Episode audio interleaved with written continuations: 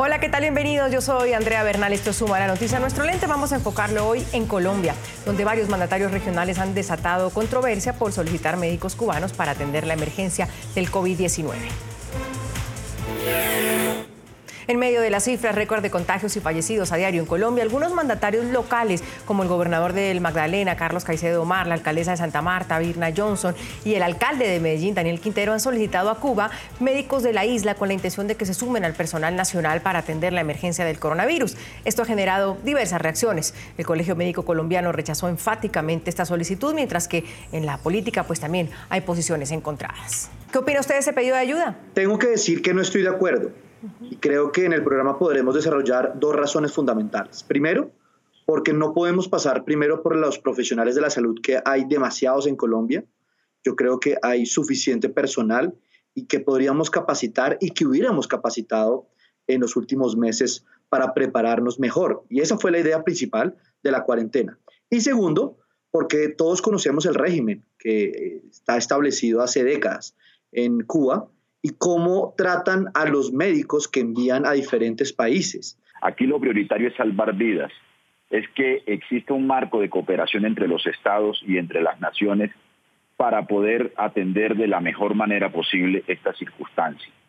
Eh, Colombia ha llegado eh, en algunos lugares, como en el caso de Medellín, lo está advirtiendo el propio alcalde eh, Quintero, a un límite en la ocupación digamos, eh, o en la disposición de su personal médico y de talento humano.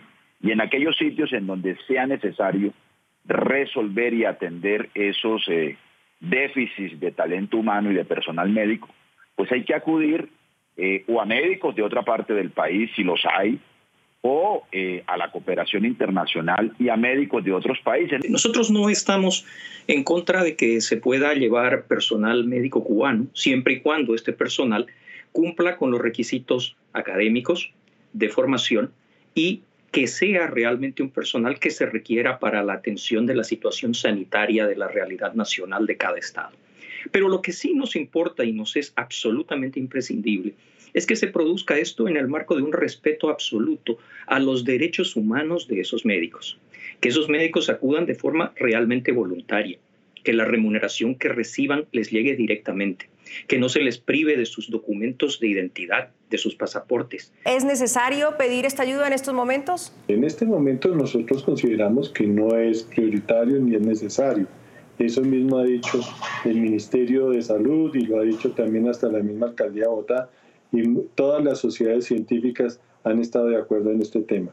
En este momento aún no es necesario llamar a personal extranjero. Puede escuchar más conversaciones como esta en Zoom a la noticia de lunes a viernes a las 3 de la tarde, hora de Bogotá, Lima y Quito, 4 de la tarde, hora de Caracas y de la costa este de los Estados Unidos, por NTN 24.